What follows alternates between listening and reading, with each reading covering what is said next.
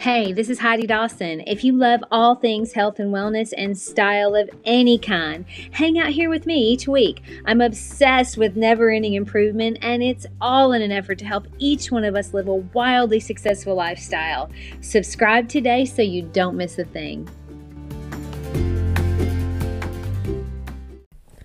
Hi, guys. Welcome to episode 192 of the Wildly Successful Lifestyle Podcast. Time flies, doesn't it? I mean, when I was a kid, it seemed like it just dragged on and on. I can remember like asking my parents when I was going to get to the other hand, meaning when was I going to be six? and now, as an adult, I just want it to slow down. It's so crazy. So I had an epiphany this week. It was a good one. Joe Rogan posted a picture of Julia Hawkins. She's 105 years old. Okay. Are you ready for this? And she's running in a 100 meter competition. I got to tell you, it kind of stunned me for a minute because 105, I mean, can we all agree? I think we can all agree that that's old. So, my epiphany right then was that I'm freaking young. I have so much life to live and I want to live it just to the fullest. A year ago, I would have thought Julia was a freak of nature because I was living what I thought was a healthy ish life. but I would still wake up in the morning with, I mean, I feel aches and pains. I mean, like my knees hurt, my body hurt.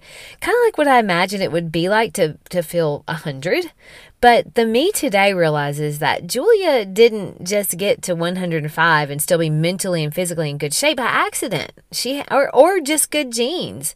She did things differently than most people do. Now, some of it does obviously have a little bit to do with genes, but most of it is doesn't have to. And science is proving that. We can create a different life for ourselves. We just have to believe we can and then take action to make it so. I want to give myself the chance to be 100 and still be able to run 100 meters. Dr. Peter Attia said this week on a podcast that if you want to be a healthy 85 year old, you have to train for it.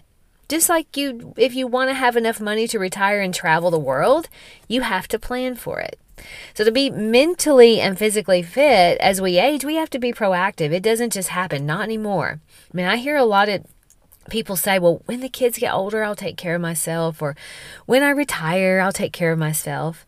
I mean, the reality is that every day that we let go by without taking care of ourselves, the harder it gets.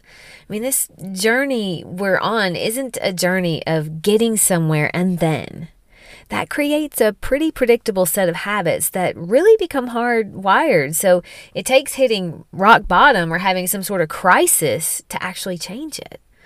So ask yourself, I mean, what do you want for your future? In every way, mentally, physically, financially, whatever it is important to you. Figure out what you want and then figure out if what you're doing every single day is leading towards that you can change the trajectory of your life. The reason I know this to be true is I don't wake up feeling like I'm 100 anymore. I've completely changed how my body feels in the morning and how my mental clarity is as well, just simply through my nutrition. I mean, there is a lot of noise in the world, and I don't think that's changing, not anytime soon. It's here to stay.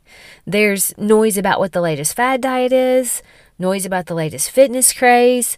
There's noise about politics in Europe, or even a little closer to home, how much human poop is in the streets of LA. we can simply fill our head all day with noise. I mean, we can we can do that. Or we can choose not to be part of it. We can choose to fill our heads with things that help us create a life that excites us and inspires us. It, it not only inspires us, but everyone around us. Don't you love to be inspired? I do. I love it so much. I love to be around people doing stump something new, trying new things, or going new places. What are you doing in your life that inspires you? What are you doing that inspires others? And not that that's a big deal. I mean, what others think about your life is not a big deal because it's actually irrelevant, but it is kind of a nice gauge of how it's going. If you're doing the same thing day in and day out and none of it inspires you, maybe shake it up a little bit. What can you do differently? I mean, it's a choice. That's the beauty of this life. If you're aware, and if you're listening to me and you haven't hit pause yet or thrown the phone, whatever, I believe you are aware, or at least you're trying. But when you're aware, you can choose what your life will look like today, tomorrow, and five years from now. When you're on autopilot, your day is probably going to end up exactly like yesterday, which turns into a pretty predictable future. I mean, if I had continued to eat the way I was eating, my future was predictable. I certainly wouldn't be creating a life when I'm hiking or dancing at 85, let alone 105. but I've switched things up. And you can too. I mean, your past doesn't have to predict the future unless you keep doing the same things over and over.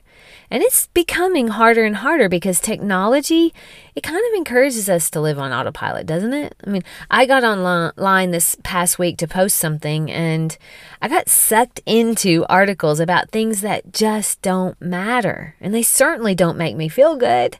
And then I wonder why I don't get things done or why I feel so bad about the state of the world. I mean, that's a struggle every single day. And the reason is because I'm reacting to my environment rather than creating. There's a palatable difference in my day and in my life when I avoid all social media and news to the days when I fall into it.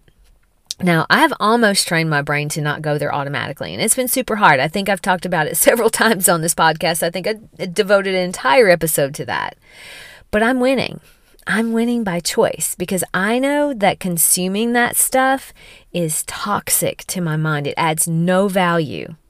Mean, it doesn't help me create, I'm just reacting. It actually makes me want to buffer by drinking or eating or consuming something that makes me feel a different way because I've been reacting to everything around me, to the news and whatever.